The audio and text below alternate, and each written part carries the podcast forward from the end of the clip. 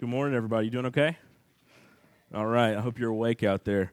Uh, if you got a Bible, uh, please take it and turn to Acts chapter 1. Acts chapter 1. If you don't have one, that's fine. We have it on the screen here in just a second. Acts chapter 1.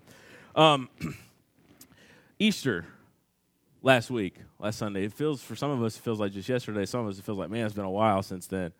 Um, I, if you leave, once Easter has happened, you go into a grocery store, a pharmacy, what have you, they have this aisle that is filled with that candy that was full price just hours ago and now it is 50 to 75% off and if you go this week it'll probably be 95% off and it'll just be stickers with like popsicles on i don't know amen all right uh, and, that's, and you can you can Cadbury egg it up. You can get your peep on. If you get a peep, it'll never go bad. Okay, and if you ate it 10 years from now, it'll still be fine, okay?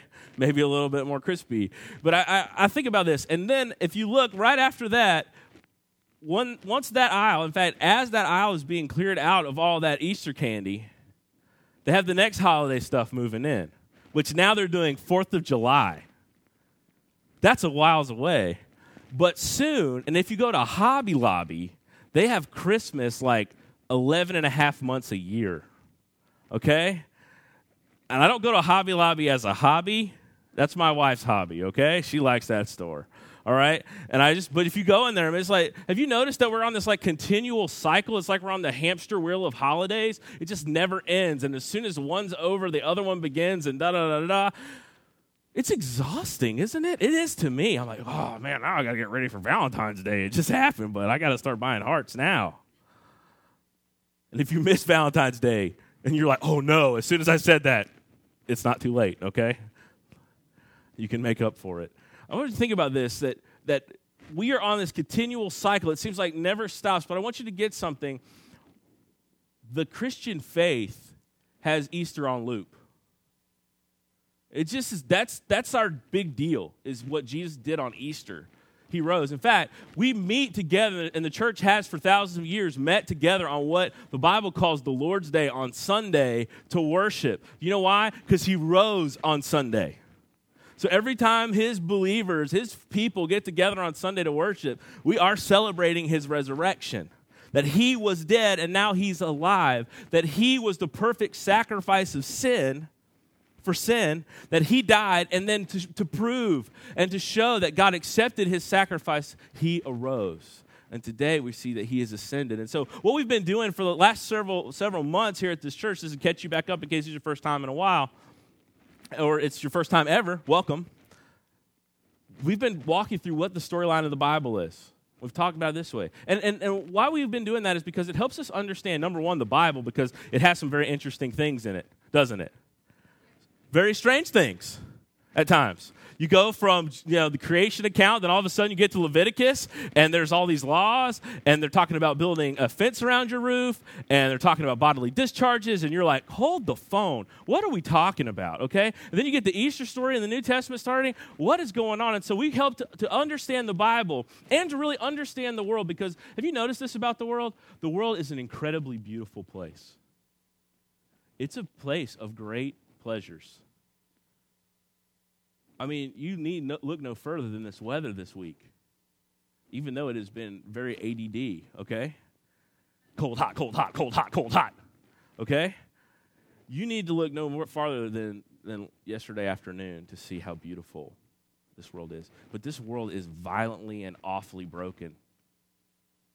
You need to look no further than the mirror to find that out. But then you look on the news and you say, so how do we make sense of this? And the Bible helps us by letting us know that God created everything and, and He created everything and He called it good. And He created man in His image. But our first parents and we in them, we sinned together first parents sinned. They'd mistrusted God. They believed this serpent, this fallen angel, the devil. They believed him rather than believe God. And because that sin and death entered into the world. But God gave us a good promise. Even right after our first parents sin, he says, From the seed of the woman will come the one who will crush the head of the serpent, the serpent being Satan. Jesus, while he was being crushed, was crushing the head of Satan.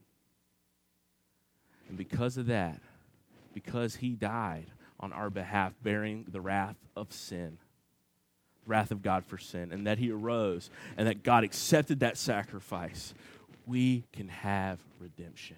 So the story we've been following is creation, man's sin or fall, redemption through Christ. And then we get to this place of restoration where all that is broken will be made right.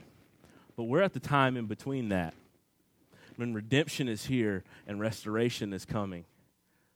And here's our mission. Jesus gives it to us in this passage. Look with me in Acts chapter 1. Acts is a companion book to Luke's gospel, okay? We're going to read this, okay? In the first book, O Theophilus, that's the person that Luke's writing to.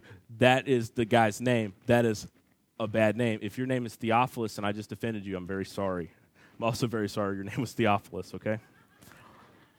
I have dealt in this first book, O Theophilus, I have dealt with all that Jesus began to do and to teach. So in the Gospel of Luke, it outlines who Jesus is and what he taught and what he has done. Okay, that's what all the Gospels, the first four books of the New Testament, Matthew, Mark, Luke, and John, they give an account for those who, who, who to hear it of what Jesus has done. And so he's saying that that's what he did. In, in verse 2, it says, Until the day when he was taken up after he had given the command through the Holy Spirit to the apostles whom he had chosen. This is kind of an introduction. In verse 3, it says, He presented himself alive to them after his sufferings by many proofs. He ate fish. He had a doubting guy touch his side and the nail prints in his hand, or he offered it at least. And he says this going on. It says, And while, while staying with them, he ordered them not to depart from Jerusalem, but to wait for the promise of the Father, which he said, You heard from me. For John baptized, talking about John the Baptist, he baptized with water, but you will be baptized with the Holy Spirit not many days from now. And so we get to verse 6, and this is the disciples, and they're waiting for Jesus. Jesus is going to appear to them. They're going to ask him a question. This is the last chance they get to talk to him before his ascension. They're, he's gonna, they're going to ask a question. He's going to give an answer, and then they're going to watch him ascend. And that's where we are today. In verse 6, it says this So then, so when they had come together, talking about the disciples and the apostles and those with them, when they had come together, they asked him, Lord, will you at this time restore the kingdom of Israel? Remember, we talked about creation, fall, redemption, restoration. They're asking a question of restoration. They want to know when things are going to be made right. And they're asking it with the Jewish mindset, okay? They're asking it in this sense. They still are hung up on the Messiah, Jesus, the one who is to come. Remember, Christ is not his last name, it's his title. It's he's the chosen one of God who has been sent to, to make things right, to restore the people of Israel, to preach salvation, to bring salvation. So he shows up on the scene. They're still expecting a militant Messiah. Remember, Jesus let him down because instead of showing up in an armored car, he shows up in a pinto, like, like a donkey. I mean, you can almost hear that. You're expecting a warlord, and they got a humble servant who's come to suffer. And they still aren't seeing it. They're, things will be made clear when the Spirit comes in Acts chapter 2. But until this time, they are wondering God, Jesus, is this the time is this the time where you're going to take the Roman oppressors and remove them? And is this the time where you're going to restore Israel to a kingdom? And is this the time where we're going to see the Gentiles, those who are not Jews, come in and believe in you? Or is this the time where you're going to make everything right? Don't we long for the time that, we, that everything will be made right? When you watch the news or when you go through a struggle or when, when the doctor says something scary and you're just like when will this be made right? Or when your, when your kids rebel or when your heart is far from god or when you struggle with that sin for the 50th time the 50 millionth time. Aren't you saying when? When will when will this be made right? So that, let's not let's not dog them for asking this question but they're misunderstand they have a misunderstanding because they are wanting just like us we want it now right? You go through the drive-through at mcdonald's and it's not ready and you got to pull up a little bit further for them to cook the fries okay? Sort maybe cook them i don't know if they do anymore i don't know okay? And you're like i got places to be man. You got a full meal of sorts it's going to be three minutes as opposed to one. And you would get it. I mean, am I, am I right? Minute popcorn? There's this great new commercial that Apple put out about the Cookie Monster waiting for the cookies. I don't know if you've seen that. And he made cookies and they're waiting for him to bake, and he's like, "Oh, cookie!" And then all of us that sorry, that just happened. And it's been 15 seconds. He asked Siri, "How much longer has it been until the cookies?" Like, "It's been 15 seconds. You got 14 minutes left." No, that is how we want life. That's how we want things. But that is not how God operates. He operates on His timetable, which is far better. And so they ask this question when are you going to restore the kingdom of Israel? And he answers them in a way they do not like. Or at least maybe they weren't expecting. Verse 7, he said to them, It is not for you to know the times or the season that the Father has fixed by his own authority. I want to read that again because apparently this, this has been amongst the christian church in the last several hundred years this has been the most missed verse in the entire bible by many quote unquote bible scholars he said to them jesus right before the ascension the risen jesus it is not for you to know the times and the seasons that the father has fixed by his own authority there has been a phenomenon, and it's very dangerous to the Christian church, of people predicting the time and place that Jesus will return. This is not true.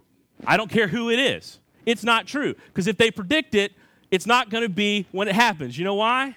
because Jesus said that no man knows the times or seasons when this is about to happen. And this is a scourge on the church, I believe, because it takes our it makes us into doomsday preppers and not into missionaries.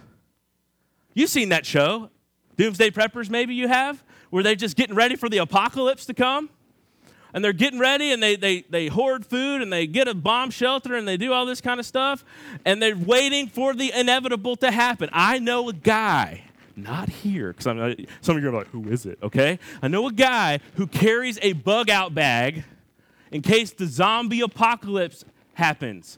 I'm not kidding. Somebody told me that, and I was like, yeah, right. And it's like, no, it's serious. And I started noticing the cat was carrying around the bag. I'm like, I don't know what's in there. Okay, what do you carry for a zombie apocalypse? A zombie apocalypse? Really? Do you know Walking Dead's like fake, right? And I want you to get this. They are wanting to know when things will be made right. They'd like it now, is the implication of the question. And Jesus says, it's not for you to know. They want a time for Wouldn't we all like to know? We think about your life. Wouldn't you like to know how it's going to be? What's going to be next? Not to be surprised by anything? It makes us boring, but we'd all like to know it. Especially when bad times come. What's God's, what's your plan in this? I, Jesus says, they said, hey, is this the time? that you're going to restore the kingdom of Israel. And he said, It's not for you to know the times and the seasons of my restoration when, when everything's going to be made right. It's not for you. But know this it's not for you to know the times and the seasons that the Father has fixed by his own authority. The, the coming of Christ, the return and the restoration of the world has been fixed, appointed, set, by God the Father. It will happen. And it will happen the way He has chosen to do it. That's what, this, that's what that word fixed means. It has been established that it's going to happen. So, it's a done deal. So, what does it really matter if you know the timetable?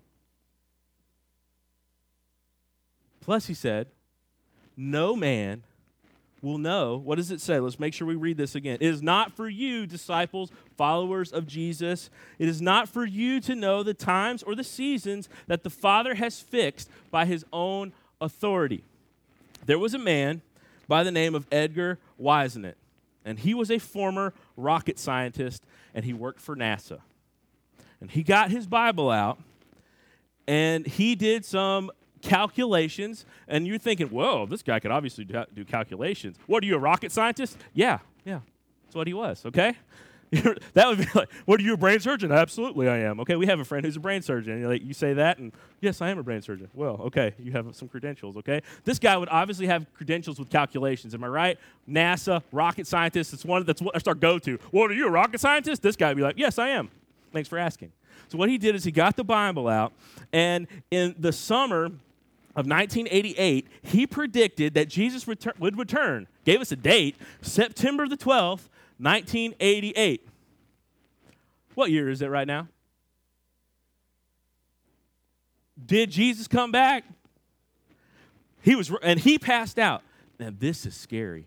They had a the, this book sent to 300,000 pastors for free, and it sold. The book he wrote about this, which is called 88 Reasons Why the Rapture Will Be in 1988. 88 Reasons Why the Rapture Will Be in 1988. That's the name of the book that he wrote. He wrote two of them was bought by 4.5 million people. And it caused quite a stir. Guess what? He didn't show up in 1988. Then he realizes, oh, I made a miscalculation. So what does he do? He says, it was obviously, I miscalculated the Jewish calendar, and it should be on September the 1st, 1989. We're still here. Okay. Right? going on. Jesus hadn't come back yet. Rosh Hashanah, he, he also is a Jewish Jewish time period, and, and, and, he was also he also predicted this would happen in 1990, 1991, and 1992. Then he gave it up. This happens again and again and again in the church. If you are following somebody and they predict, they predict a specific date and time that Jesus will return, they are a false prophet. They might be right on other things, but that is not true. Do you know where I get that from? What Jesus said in Acts 1 7 that no man will know the times and the seasons. Times and seasons means nobody's going to know the exact time when it happens. Then Jesus returns. It's clear. And here's the problem I want you to, I want you to know this. We do this, it, it, it, occurs every few years by people who want to sell books, okay? And I think people who are genuine, genuinely thinking they have figured something out eh, on the best, some people just want to sell books. And it happens in different ways. They'll say, well, we've recalculated, and the year of Jubilee is going to happen on this time. And we can look at the astronomical calendar, and we can see that this is going to happen, and these stars are going to appear in the sky, and this and that and this and that. And Jesus is going to come back on this day or this time of week. I get these in the mail. Pastor, come to our prophetic seminar where you're going to find out when Jesus is going to return. I, I got it. You know when he's going to return? When the Father says. And to waste time on doing any of that other things, all, you know what? All, all it does is gives us another thing to argue about. And we got plenty of those. It's foolishness. And it hurts the church. It really does hurt the church because Jesus made it very clear that no man's going to know the time when he returns. So that gives you a freebie right there. Secondly, you know what else it does? It causes us, and I want you to be warned about this. It causes us when we believe something like this, when we believe those lies that oh Jesus is going to return and you know to, you know uh, the end of this year, okay, November of 2016, Jesus is coming. I, I think I can count in my lifetime how many times I've heard that Jesus is coming on this particular day. I think I've had. I know about at least 15 since I've been following Jesus that I know people have said, it's going to happen this day, it's going to happen this day. Okay? It, you know what it, it usually does to the people who follow these, these people who claim to have a date? It usually makes them prep and get ready for Jesus' return in a way that the Bible tells us not doesn't, doesn't mention to prep. Some of them, depending on their theological bent, will start stockpiling things. Some of them will, and this, this has happened, some of them will get their kids out of school and go on an extended vacation, use all their savings up, like, Jesus come back. Where do I want to be found when Jesus comes back? Disney World. Woo! Okay? I'm not kidding. This has been documented. This, people do this. And I'm and uh, listen, I'm not mad at those people who are making fun of them. It's sad that these teachers teach this. That's very clear that no man will know. And what it does is, I want you to get this beware of any theology, any doctrine, any understanding of the scriptures that pulls you off from the major mission of God. Now, where do you get that, Matt? That's a pretty bold claim to beware of any doctrinal belief and, and, and any, anything uh, that, is, that, that goes against taking you off the mission of God. Where do you get that from? I want to show you this in verse 7. It says this. I want to read it again.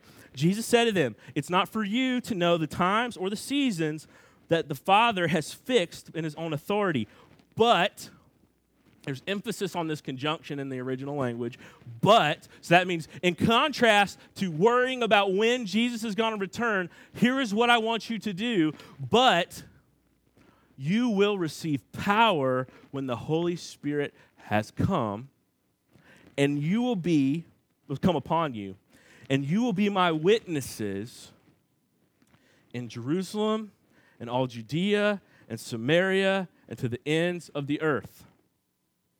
They asked the question. What's the question that they ask? The question is Is this the time when you're going to restore the kingdom? Or is this when we're going to see a return of Christ? Is this when we're going to see the return of the rule and reign of God? Is this going to be the time where everything is made right, where God reigns? The, the guilty will be punished, the righteous will be exalted. When is that time coming? Jesus said it's not for you to know the times and the seasons because the, and it's, the Father's already appointed it. But don't worry and, and try to calculate and try to scheme and try to figure it out. But what are you supposed to do? First off, he notes the fact, the reality that the Holy Spirit will come upon the Christians. And this story in the book of Acts that helps us understand the aftermath, the story of the disciples after Easter, he says that the Holy Spirit will come. It's going to happen in Acts chapter 2. It's already happened in previous. We as the church have the Spirit, the third person of the Trinity who indwells a believer. He's already come. And so he says this that when the Holy Spirit has come upon you, you will be my witnesses in Jer- Jerusalem and in Judea and Samaria and to the ends of the earth.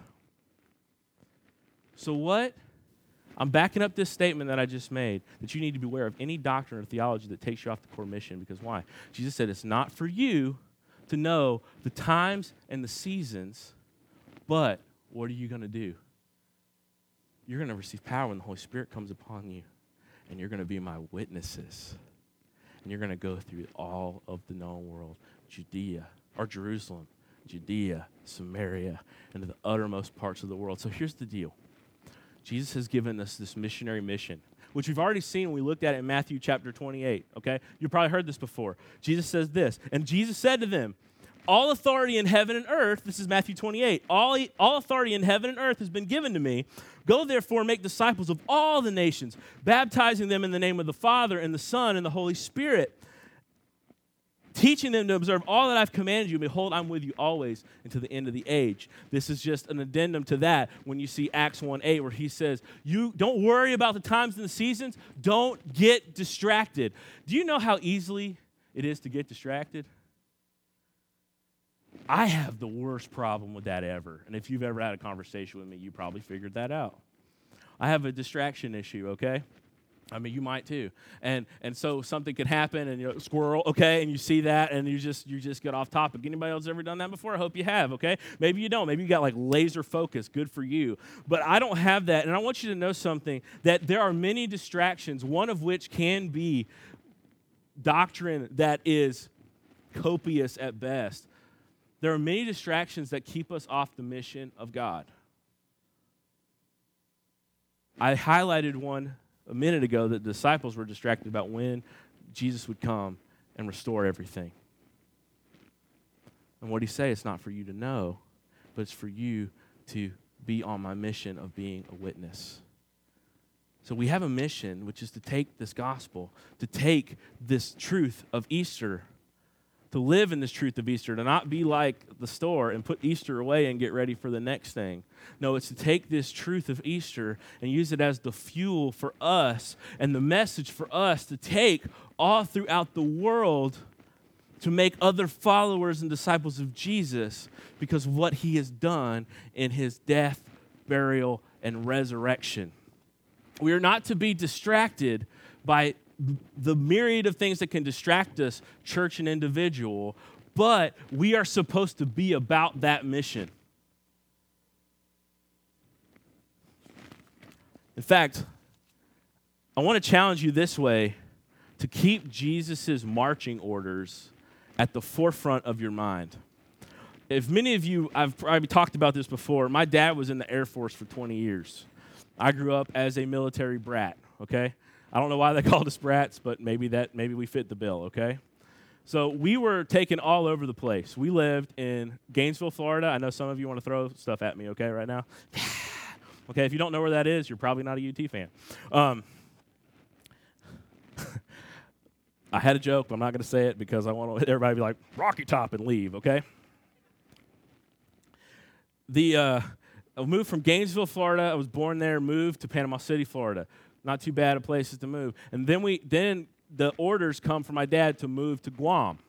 If you don't know where Guam is, just take a globe or go on Google Maps and type it in there, and it's in the middle of the Pacific Ocean. It's 30 miles by 30 miles. 30 miles long, 30 miles wide. It's a blip. It's a green blip in the middle of the Pacific Ocean. A World War II battle was fought there. It, there you go, Guam. Why on earth would people who were my folks were from South Alabama? I'm a Floridian by birth. Okay, I bleed orange juice. All right, not true. Um, that was a bad joke. Um, you have to recognize it when it's like that's really dumb. Why would we move to the Pacific Ocean? Well, the, the military, the Air Force said, you have two options. You can go to the Azores, which is off of the coast of Portugal, or you go to the Pacific Ocean. Thank God my dad decided to go let us live in Hawaii Light, is what I call Guam, okay? Like we go to palm, palm, trees everywhere. I mean, we were at the beach every day because we lived on a tropical island. It rocked, okay? It was, uh, what can I say? But we moved to the Pacific Ocean. Why? Because the military gave him orders. He could have said, Nope. Then he would have been court martialed and probably spent a lot of time in federal prison. Why? That was marching orders. So then from Guam, we moved to Colorado Springs. That's a jump. Tropical island, the Rockies, okay? That's what, and why do we move from, and our family's all in, in, in Florida, in the panhandle of Florida, and in, and in South Alabama and Georgia. And we move out to Guam, and they're real happy about that. And then we move back to, to Colorado. That's a big jump. We had to buy jackets and throw away the flip flops, and it was it was wild. And why do we do that? And I'm just belaboring this point here is because there have been orders given by an authority. You break those things, you're in disobedience, and there will be ramifications. Now you can see those that disobedience immediately when you're talking in a military context because you will definitely receive ramifications and, and consequences for that quickly. However, we often take the commands of Jesus as, as things that we can or cannot obey. But he told us not to worry about the times and the seasons, but to know that we would receive power, that we would be empowered by God for this mission, which he calls of being a witness. This word, witness, this word we get the word martyr from. Martyr is one who dies for their witness. This does not necessarily mean at this point that Jesus is calling out martyrs, but it does mean that there will be, and the reason we get this is that witnesses sometimes end up getting hurt. And all of these disciples will be, most of them, besides one, will be a martyr witness. Someone who declares what Jesus has done. And I think Eric mentioned Eric Reed when we had our revival mentioned this, and I would like to reiterate it yet again, is that you don't have to know some kind of slick evangelism presentation to tell somebody the gospel, although those are can be helpful things. If you understand that sin separates us from God, it makes us the object of God's wrath, and that Jesus was the Son of God who came and he bore that on the cross so that all who believe in him and trust in him might have everlasting life. If you, if you know that, you can be a witness, which means is say something by which you have knowledge about. And how would you have knowledge of it? Well, remember what Jesus said blessed are those who believe and have not seen. He said that to Thomas, the one who touched his side after his resurrection. And he's saying that in the sense this many of us, we have witnessed and experienced the life change that the gospel, the good news of what Jesus has done, we have witnessed it firsthand. And there's room to improve and there's room to get in your, into the scriptures and, and, and to be a better witness. But I want you to know something that it has to start here because we want to be obedient to Jesus, right? not out of duty, but he rose. He's alive. It is true. This is not make believe. We're not just putting on airs. This is real life. He, as surely as He is risen, this message needs to be out. And that was his command. Don't worry about when I'm going to restore everything. Don't worry about when I'm coming. Don't worry about that. What you need to be worried about is that the Holy Spirit's going to empower you, and you need to be my witness. So start now where you are. This is not just for pastors, this is for everyone. It's to be a witness where you are and then to have a goal of going other places. Where do you get that, Matt? See it in the passage because here he says, You're going to be my witnesses in several different locations, okay? He says this in Jerusalem, which is the town that they are, where they're close to it, but that's been the town where they're residing, is Jerusalem and all Judea, that's the area around it, kind of like the state, if you will. Samaria is the next state over. And then it says, just in case we, we forget this, to all the ends of the world. Now, this serves as an outline for the book of Acts, because basically you have the gospel coming, you have the Holy Spirit coming in Acts 2 and 3. Then you have, what you have after that? You have um, the gospel in Jerusalem, and then persecution comes, and the gospel goes out to the ends of the world. And that's, then you see Paul being a missionary. That's kind of an outline for the book of Acts, but really, it's what we are supposed to be doing. We are supposed to be his witnesses that start here where we are, and we're supposed to move out on mission to take the gospel and the good news of the resurrected Jesus to the world, to the ends of the world. It's very funny, he uses the word last eschaton, which we use in the word eschatology, which we get in the study of the end times of the last things. He's saying basically, go to the very last corner of the world and tell this good news about me being raised from the dead.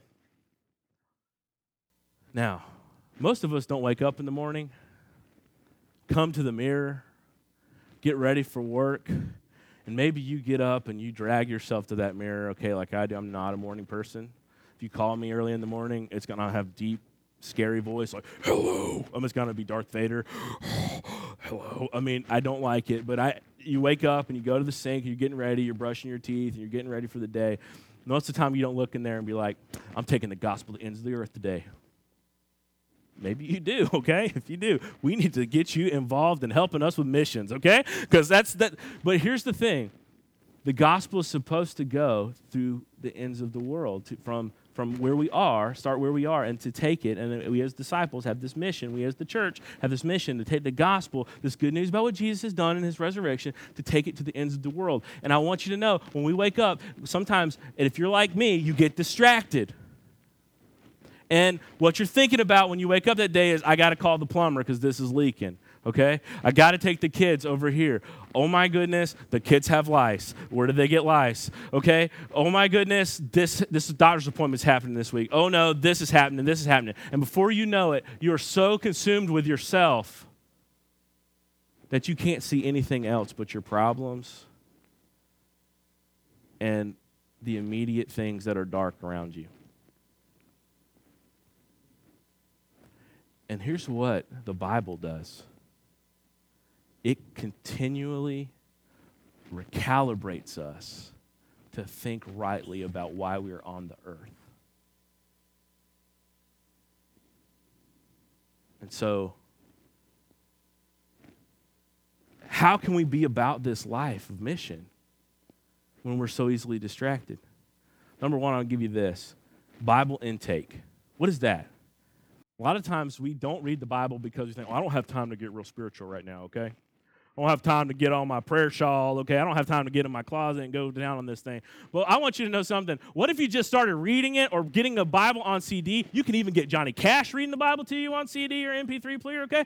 I mean, that would be fun, like, you know, I'll walk the line, okay? And then, well, bless the Lord, oh my soul, all right? So, I mean, you can get that going on, all right? Just in taking the Bible, and just, just start to read it wherever you are and just try to get in there and keep reading and keep reading and keep reading. Because here is one thing we are a biblically illiterate society, and sadly, we are a biblically illiterate church. And because of that, we get upset and angry, and, and we, not upset and angry, but sometimes we get off the point of church and mission because we're not constantly staying in what the Bible says is church and mission. And so what we do is we supplant what church and mission is with our own feelings and our own thinking. And then what happens? When the church is made in our own image, it's a jacked up mess.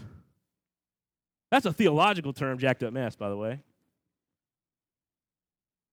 And what the Bible does is when we're constantly in it, it continues to recalibrate and to put our life right on the path of where he was going. And so the more we read the scriptures, the more we stay in the scriptures, the more we will see the heart of God, especially when we apply the creation, fall, redemption, uh, understanding, a restoration, understanding to help us understand the Bible.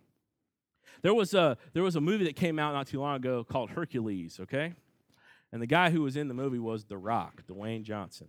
If you've ever seen The Rock, he's a big dude.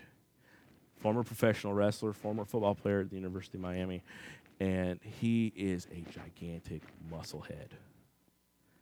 And recently, in 2014, when he was getting ready for this movie, they did a they did a documentary where some guy tried to eat the same thing he did to get as big and ripped and muscular as he did. Tried to do the workout routine and try to eat. The guy was eating between 25 and 30,000 calories day. But that's not Cheetos, okay? It was all lean protein and vegetables. Do you know how much you have to eat of lean protein and vegetables to get 25 to 30,000 calories a day? The guy ate from the time he woke up to the time he went to sleep. He started the day with a 10 ounce steak and 11 egg whites, and then five ounces uncooked oatmeal. That was starting your day off. Then he had to eat a meal after workout. There's eight meals. You could go look this up. I promise you. That there's no way you could get that big and ripped without doing that. Like I would know, but I'm saying what they did, okay?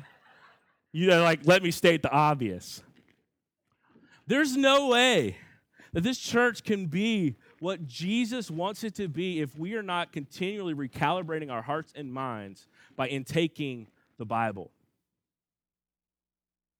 So, right first, before we go to quality, let's just get quantity in there. Here's your challenge. Here's your throwdown thing, okay? This is not the guilt trip. This is just me encouraging you in the sense of if you want to grow, read the book because it's the very word of God. And how can you wake up every morning and remember that you're on that you're on you're called to be a witness and that your life is about more than just getting the things done you have to get done you wake up and you get recalibrated to what you're supposed to do and your purpose by seeing that Jesus says, Don't worry about when I'm coming, but you, Spirit of God, is going to come upon you and empower you to be my witnesses to all the world. And then secondly, here is the other way that you can that you can follow your marching orders and you can live a life on mission and not be distracted. It's the second way is this participate in mission. First off, I want you to know something. We as a church, um, and we talk to the elder body, and when we get when you give money, um, to this church, a portion of that goes to help us share the gospel throughout the world. It starts off, we give to the Bledsoe Baptist Association, okay? And uh, we give a certain percentage to them. And from there, it goes to Tennessee Baptist. And what, do the, the, what does the Bledsoe Baptist and the Tennessee Baptist Association do? They work to spread churches, to, to, to multiply the church in Tennessee. Secondly, we give it to North American Mission Board, which North American Mission Board works to t- make to plant churches. Can you guess in North America? Okay. Not only that, we give money every time we, we, we give a certain percentage that goes to the International Mission Board, which they take the gospel all over the world. They have missionaries everywhere, all over the places. They have missionaries in some places. They can't even give when they commission the missionaries to go. They can't even give their last names because if their last names got out, they could be killed in the countries they are because they're in closed countries sharing the gospel all over the world. So we're getting involved with that. But we have to be more involved. You know why? Because Jesus told us that was our mission.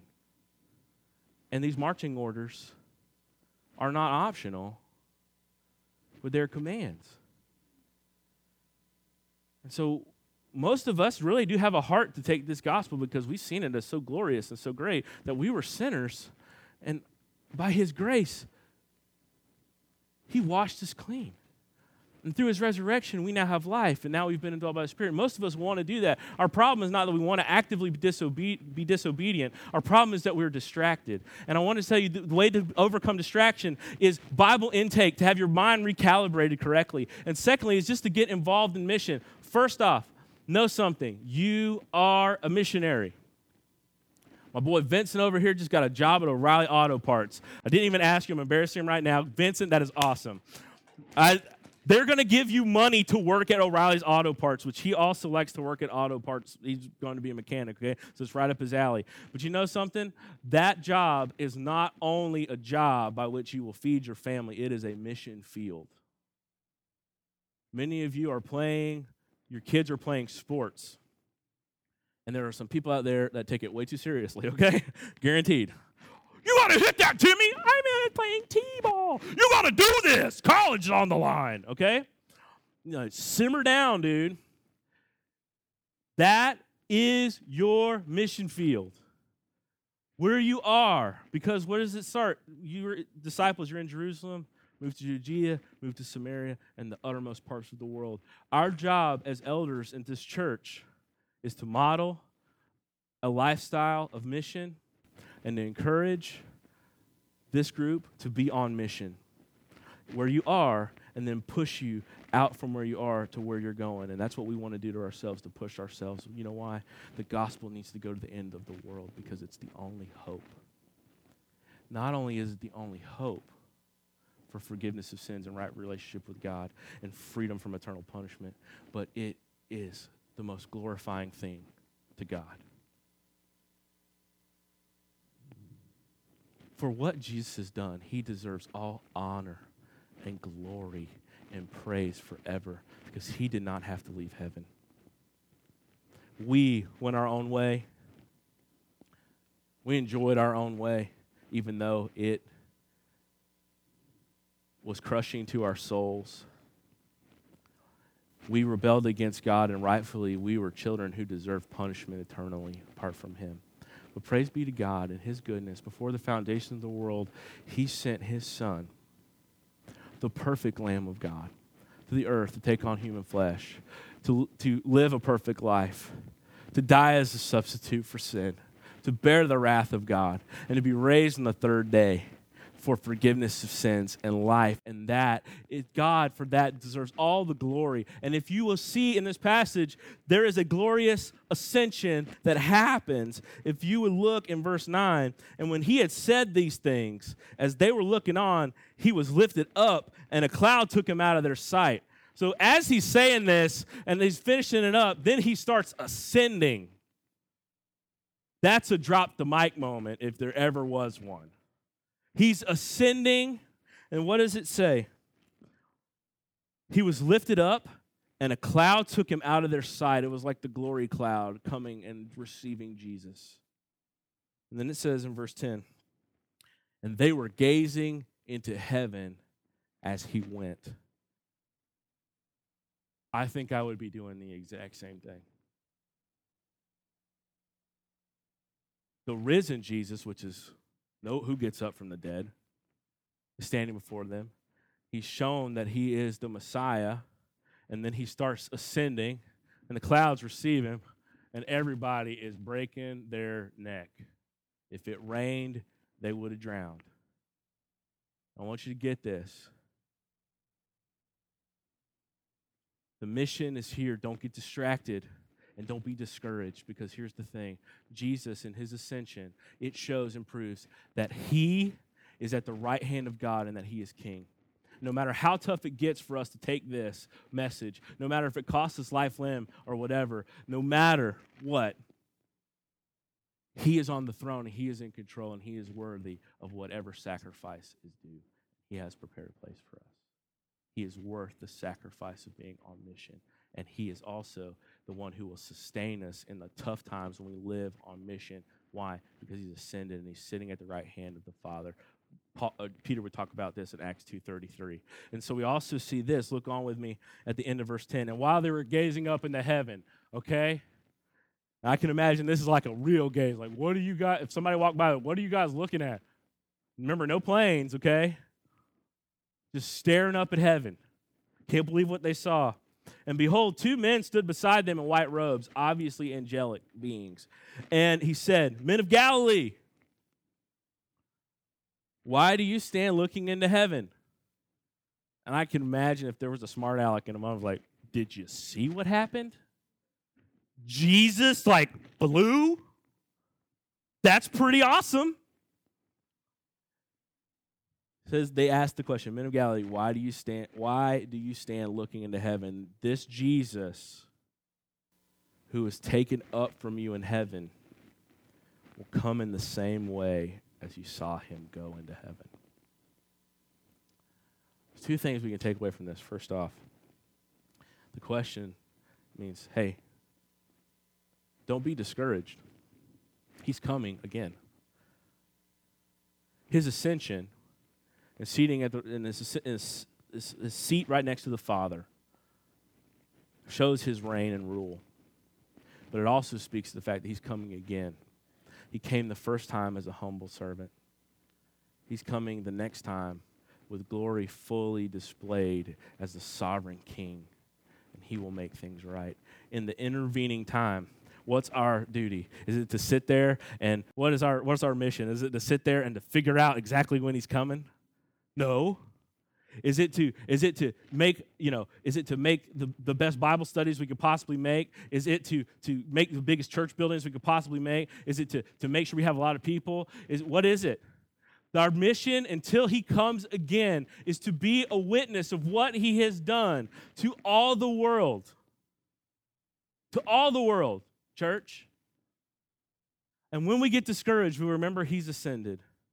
And when we get beat down, we remember he's coming again. And when all hope seems lost, we know that it is not because he is in control at the right hand of the Father on the throne and he will return. He says, so in saying, Men of Galilee, don't worry, he's coming back. He's coming back. If you notice in the, in the scriptures, there is a very, there's a call when they talk about Jesus' return is talked about be, being ready. Being ready does not mean being a doomsday prepper, okay? Being ready means being on mission. How do you want to be found in that last hour when Jesus returns? Do you want to be found? Well, I, I, I, I believe this guy who had a, you know, he calculated, and so I spent all my money to go to Disney World. Even if that was true, can you imagine? How did you spend your last time on Earth before I came back? Was you, were, you, were you doing what I said? No, I was on a roller coaster. No, I was hoarding beans. No, I was being afraid of everything and telling everybody else to be afraid and miserable. What were you doing?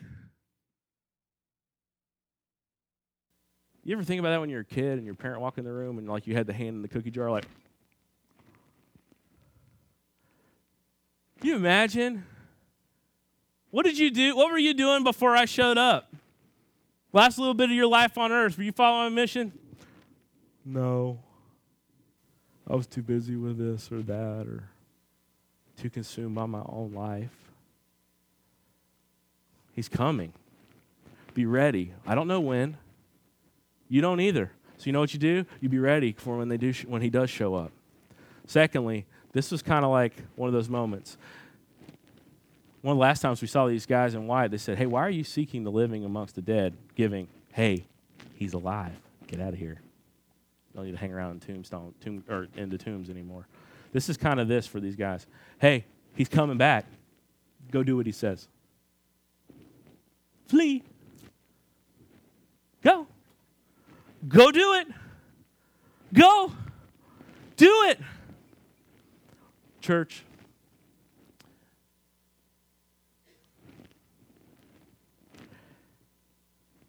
We have such a great responsibility. We have such a great opportunity. We have such a great privilege As we were once sinners, and He brought us into His marvelous light, and He's made us children of light. He has made us a city on a hill to proclaim His excellencies to the world, to talk about His resurrection to the world, to make this message known to the world, and we get to partner with Him. Let us not be distracted by the things of this world or faulty doctrines or men who would try to get us off course, but may we be people about the mission of witnessing of the glorious grace of Jesus expressed through the cross, expressed through the resurrection, and expressed through the power of the Spirit that is in his believers. Let us be witnesses. Let us not go and be those who are found not ready. But let us be those who are anticipating the coming of Jesus. But until he comes, let us work our fingers to the bone and let us shed our blood and let us sacrifice and let us tell and witness the good news. Where's it going to start? Is it going to start with you tomorrow selling your house and moving to Ecuador or moving to the, you know, to, to some other place, to Vietnam or something like that? Probably not. Okay. If it does happen, you talk to me. We'll talk. We'll pray together. Okay. Make sure that's what God's calling you to do. But here's what I want you to get. It starts small. It starts with a commitment to be a missionary where you are, because it starts in Jerusalem. Then it goes to Judea. Then it goes from out from there to Samaria. And then it goes to the ends of the world. God, would you give us a heart for that? The way we're going to end this service today is with a, a prayer and communion. In communion, we proclaim the Lord's death until his return. Church, that is our job to take it to the world, to proclaim his death until he, he becomes. If you would, we're going to bow together for prayer. I'm going to pray, then we're going to hand out the communion elements, and then we'll enter into a time of prayer until all the elements are handed out, and Kevin will lead us. But let's pray together. God, we thank you so much for what you've done for us. We thank you for the gospel of Christ. We thank you that while we were yet sinners, Christ died for us. We are thankful for your grace and your mercy. We are just thankful people. God, we are also sent people.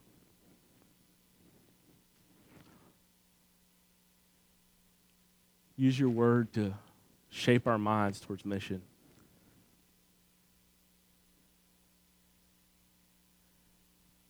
Make our feet be swift to hear, or our feet be swift to act once we hear. God, raise up missionaries. Make me, make me a missionary. Make all of our members and those who hear and believe, make them missionaries. God, just work. We pray that your gospel would go out to the world. Help us be a part of that. Give us boldness to proclaim. Make us your witnesses.